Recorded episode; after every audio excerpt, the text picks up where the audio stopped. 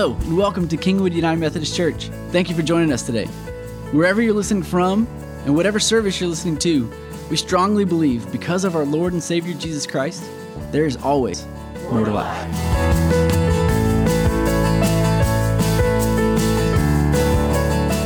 As we open up the word today, we're going to be in Jonah chapter beginning in chapter 1. We've been in a series called Callings. Now, calling is not something that we may be familiar with in our time, but it is something that the Israelite people in the, in the age of, of Moses, in the age of the prophets, in the age of Jesus, would know and understand deeply. You see, biblical calling is oftentimes out of something. Sometimes it is into something else, and most of the time it is both. We also see in Scripture that calling is not to the elite, calling is not to the, the wealthy, always. It is not always to the supreme, the one with the most resource, the one with the most skill, the one with the best speech. But oftentimes, calling is to people like you and me. Oftentimes, calling is to people like the fishermen alongside the lake who are called by name. Uneducated, but called by name. Sometimes it is to, to the woman named Esther who is placed in that spot for such a time as this, as we heard last week. But most of the time, it's the common, ordinary people like you and me. And today, as we hear the story of calling, we hear the story of calling in the book of Jonah. Now, when you think of Jonah, what's the first thing you think of? The whale. You go ahead and show the, show the popular kids' books. Right? If you would just see the cover of these books, you would think that the story of Jonah is about a man drowning and a fish swallowing him up. But the reality of this story is that it is not about a whale at all. This story almost seems fairy tale esque. See, there's two camps when we, when we understand this book of Jonah. There's two camps, even in the, the, the Orthodox theology. There are some people who read this book, scholars who read this book as history. And there's some scholars who read this book more parabolic almost as a satire to the people of Israel. Now, we're not going to, parse as to which one of those is true and which one of those is right, because there's very smart people on both sides of that story. But if you find this story, as you read it, to be unbelievable, if you find this story to be a hangup to understanding and, and gathering the context and, and, what this story is meaning to say, don't get hung up on the, the unbelievability of it. Do I believe that God is capable of doing all the things in this story? Amen, He is. He is the creator of all things. But if, if you get hung up on this story because it seems unbelievable, remind, let me remind you that it is not about the whale. You see, the author of this text, when he writes this story, his goal is to draw the reader in. Right? To, to draw the reader in in, in almost a, uh, a comical way. And then at the end, just like the fish sees the lure and comes towards it, at the end, the author hooks you. You see, this is a story not about a whale. This is a story about Israel and their calling. Israel their calling to be the chosen people for which God would reveal himself to the world, and how they have neglected their call. This story of Jonah is the story of calling, obedience, of grace and justice of conviction and selfishness. This story is about you and me. This story is a mirror into our own hearts, into our own souls, into our own attitudes. So let's dive into Scripture. But before we do that, let's pray. Holy God, we give you thanks for today. We give you thanks for the Word of God. That when we read it, as the author of Hebrews says, it is alive and active and should judge the thoughts and the attitudes of our heart. God, this is a window into our soul, and so may we read this word and be convicted. May we read this word and know and learn a little bit more about who we are and who you have called us to be. God, we honor you and we give you thanks for who you are. In the name of the Father and of the Son and of the Holy Spirit. Amen. So we open up the book of Jonah. If you have your Bibles, you can open with me to, the, to Jonah chapter 1. I believe it'll be on the screens as well. The word of the Lord came to Jonah, son of Amittai Go to the great city of Nineveh and preach against it, because, it, because its wickedness has come up before me. Let's stop right, right there, real quick. To understand this, we must, uh, we must see this story through the context of the Hebrew reader. When you hear the word Jonah, we often think Jonah and the whale, but they haven't heard that story yet. But they have a context of who Jonah is. Jonah is mentioned one other time in the Hebrew scripture. He's mentioned in 2 Kings, where he is a prophet to one of the nastiest kings in their history, Jeroboam II. He's the son of maybe the nastiest king in their history. And Jonah is not a prophet that speaks against this king, but Jonah is actually a prophet that speaks of him receiving blessing. Jonah is a prophet that has spoken in favor of this king.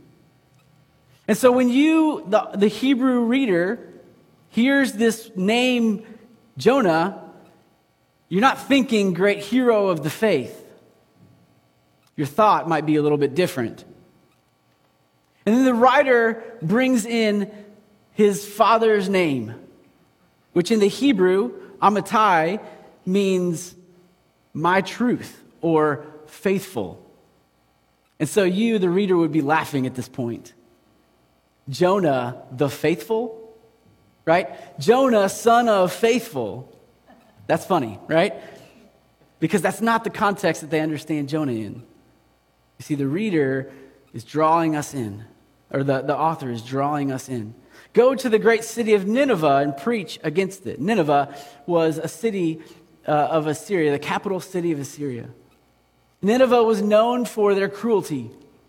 Nineveh was known for conquering 10 of the 12 tribes of Judah, of, of Israel. So Jonah is not a big fan. The Israelite people are not a big fan. They were known for their cruelty. When, when they would conquer a leader, they would bring the leader, when they conquer a nation, they would bring the leaders up front and they would skin them alive and watch them die to instill fear in the nation that they conquered so that they might be in servitude to them. This was not a nice people. And so we, as the, as the reader, begin to understand why Jonah is hesitant. It says, but in verse 2, it says, Arise and go. In, in, the, in the NIV, it says, Arise and go to this city. But Jonah rose and fled, it says. You see, I love this idea of arise and go because arise means that he was in a place of stationary. He was in a place where he was not in movement. He was in a place of sedentary, comfortable living underneath a king who was wealthy and was he was on his side. So Jonah had a pretty cush gig. And God says, "Arise, step out of your comfort, step out of your sedentary life and go in the direction that I am calling you to go." And I love it. Jonah, he rose and he fled. Right? He went running the opposite direction. The reader would be la- laughing hysterically because we understand these two different places. Jonah ran away from the Lord and headed for Tarshish. He went down to Joppa where he found a ship bound for the port. After paying the fare, he went aboard and sailed for Tarshish to flee from the Lord. You see, Tarshish is not even close, right? Tarshish, if go ahead and show that picture of the map. Joppa is where he is, Nineveh is where he's called, and Tarshish is known as the very last port on earth. Literally, the last place that you can go before you enter into the great unknown of the Pacific Ocean. And so the author is trying to bring about, trying to show the ridiculousness of this, of this fleeing. Not only that, but Jonah, are you not a man of God? Jonah, do you not know Psalm 139? Oh, where can I go from your presence, O Lord? No matter where I go, you are there. Does Jonah not know? The author is setting us up.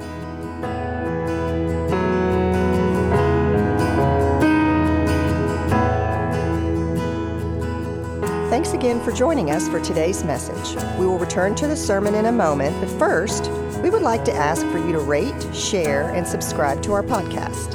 We believe God is doing some amazing things here at KUMC, and your feedback helps our church to reach new listeners that we wouldn't otherwise be able to reach. Now, let's get back to the work.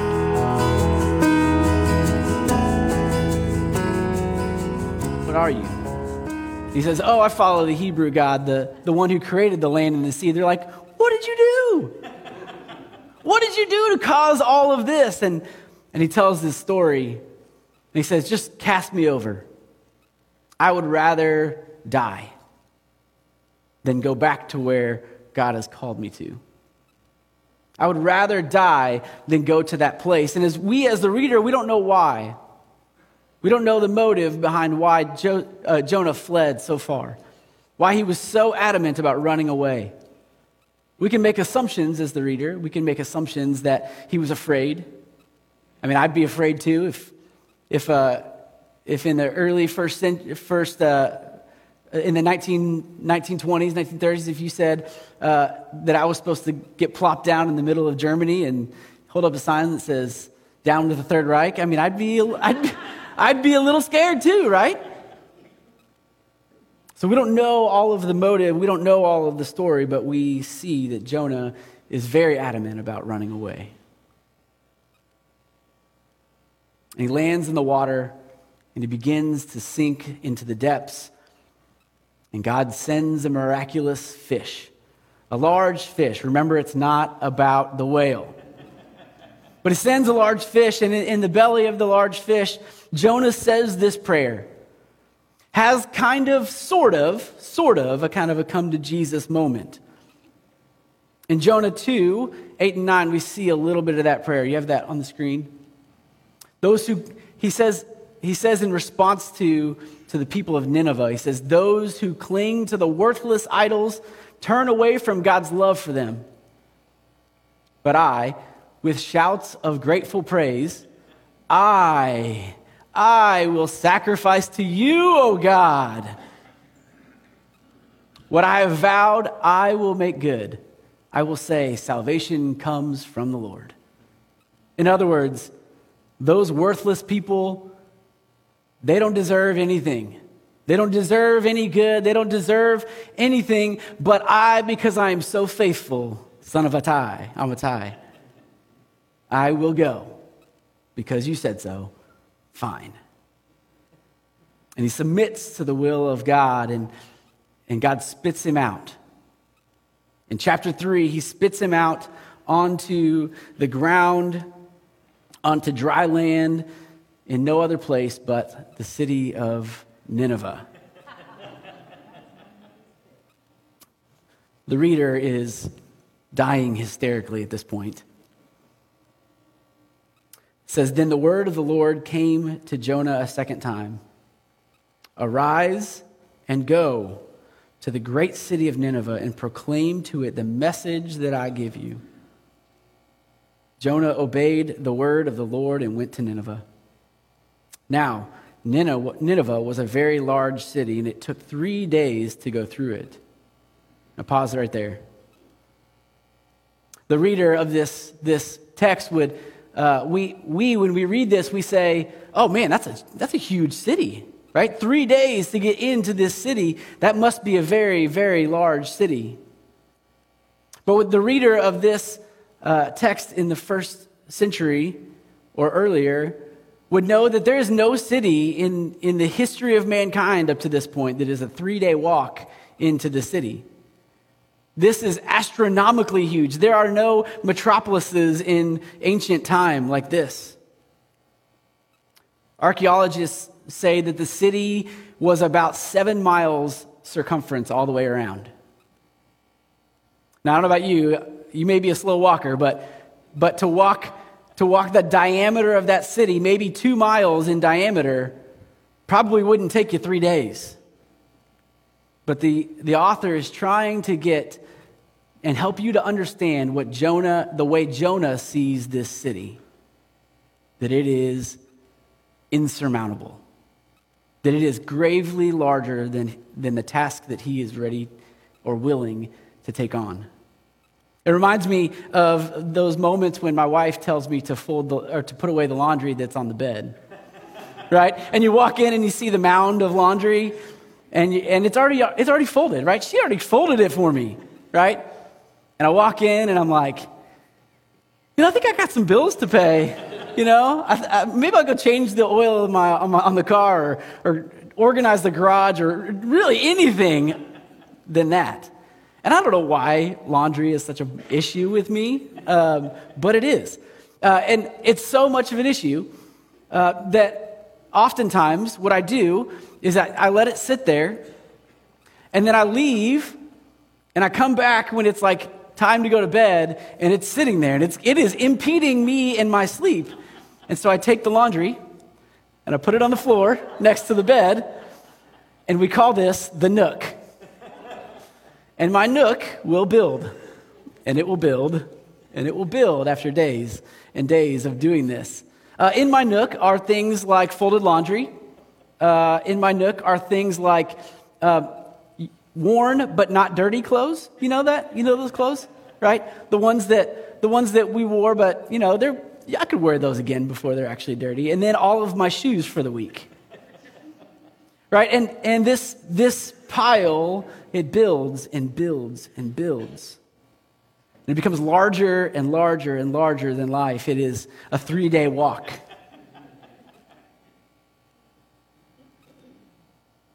And so we avoid. And so we avoid the calling of the Lord.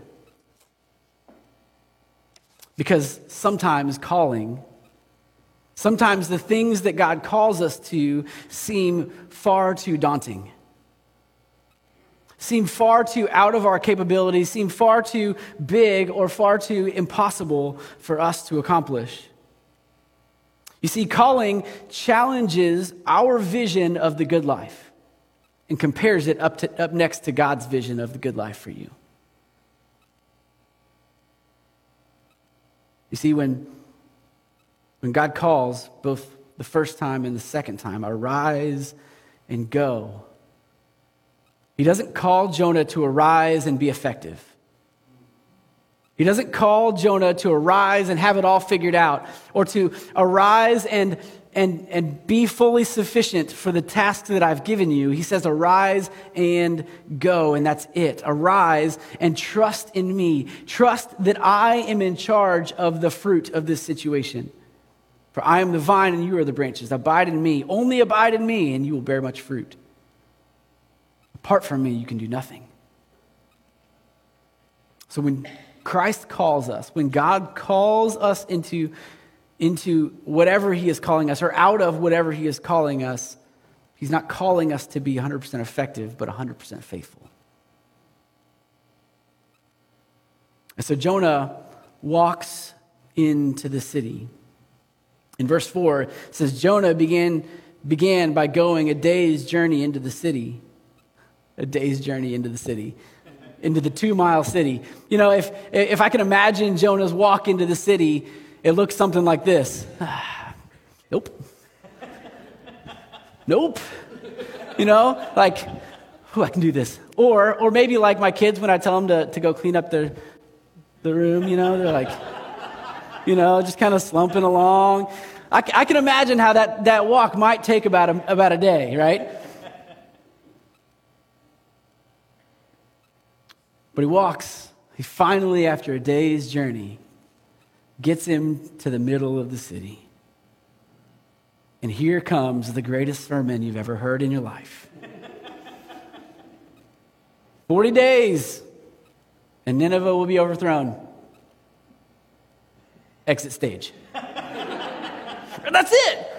And we don't know exactly all of the things that were said or how many times he said it, but the author clearly doesn't, doesn't want us, doesn't need us to know that. He needs us to know that, that this speech is very insufficient for, what, for the task that he's been given. Right? There is nothing in this speech about their sin and the things that they have done in order to get into the place that they are. There is no mention of even God in this sermon. Right? If I was doing a, a YouTube playlist of, of the top 10 greatest sermons of all time, this might be on there because of the change that it made. But not because of the, of the presenter of the sermon, but because of the power of the God behind it.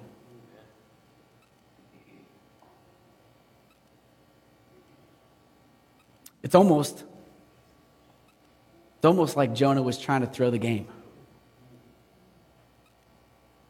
It's almost like Jonah didn't want the people of Nineveh to actually hear the message of the Lord.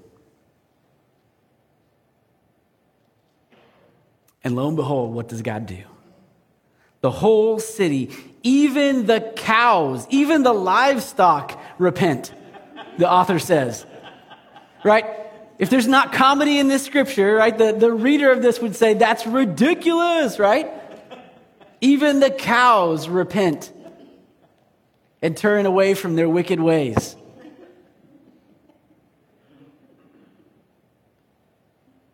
And if I was Jonah, I'd be like, man, God, you're good. That was impressive. But the point of the story happens in, in chapter 4.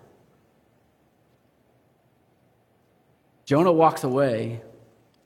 He says this but to Jonah, this seemed very wrong, and he became angry. He prayed to the Lord, Isn't this what I said, Lord, when I was still at home? That is why I tried to forestall by fleeing to Tarshish. I knew you are a gracious and compassionate God, slow to anger and abounding in love, a God who relents from sending calamity. Now, Lord, take my life, for it is better for me to die than to live. And now, the author holds up the mirror. He says, This is you. This is us. You see, Jonah's calling was not to go and preach this message. This Jonah's calling was to offer grace when all he wanted was judgment. Jonah's calling was to the people that he hated the most. He was not afraid of what they might do to him. He didn't run away out of fear for these people. He ran away out of hatred and spite for these people. And the beauty of this story is God called Jonah to offer grace to the person that least deserved it and that Jonah hated the most. So, church, with a mirror in your face, who is your Nineveh? Is it the left or the right? Is it the insert people group here and insert stereotype here? Is it the police who are too violent? Or the people who are, who are uh, too hateful? Is it the immigrants who are stealing our jobs? Or is it the neighbor who keeps their grass too long? Or the relative, the person in your life that hurts you the most? Maybe long ago, maybe recently, or hurt the people that you love. God calls, God's calling in this circumstance and situation is to bring about grace and not judgment and justice. Church, let us be careful desiring judgment for people in our lives or our skewed understanding of justice over grace, lest we be thrown into that same lot. For you and I too are that man. For amazing grace, how sweet the sound that saved a like me. Now, this story has um, had profound impact on my life over the last few months. God has convicted me of this in deep ways. Without going into too much detail, uh, a mentor of mine from my past caused a great injustice, a moral failing that hurt some people that I loved and hurt me. And I was put in a place to confront this person on the things that they had done. And all that I wanted in my heart and in my soul was to get justice, was to blow this person's life up. All that I wanted was judgment for this person. And in a beautiful moment of the Holy Spirit's presence in my life, I felt convicted that my only role, that my only job was to offer for forgiveness and grace. And friends, it was the hardest conversation I've had in a very long time. And I know that my words were not sufficient, much like Jonah's. But I trust that the Holy Spirit is working on the back end of that to see fit that He brings His version of justice in that situation and not my own skewed version. My calling was to align my heart with God's, to follow in obedience and offer grace. I'm going to close with this. Our simplest understanding of calling is to step into alignment with God's heart and to follow with obedience. If you're looking for a biblical understanding of calling, it is to align our hearts with God's and to step in and follow that, that calling with obedience. Am I going to settle for the contentment, for the comfortable, for the stagnant, for the sedentary place that I am? Or am I going to arise and entertain this new invitation to life that God has called me to? Church, God is calling us to arise and go and offer grace over judgment, even to those who have done nothing to deserve it. The choice then is, church, will you arise and flee and pursue your own understanding of the good life, or will you arise and go? And trust that the Lord's version of good is sufficient for you. As we close today, I want to put up a few questions for you to process this week. Um, you can take out your phone and take a picture of this. Um, you can allow that to kind of settle and, and to process with your, your spouse or someone in your life. But number one, do you believe that God's calling for my life? Do I believe that God's calling for my life is better than my vi- version or vision of the good life? Number two, is there sin in my life that is keeping me from following God's call in my life?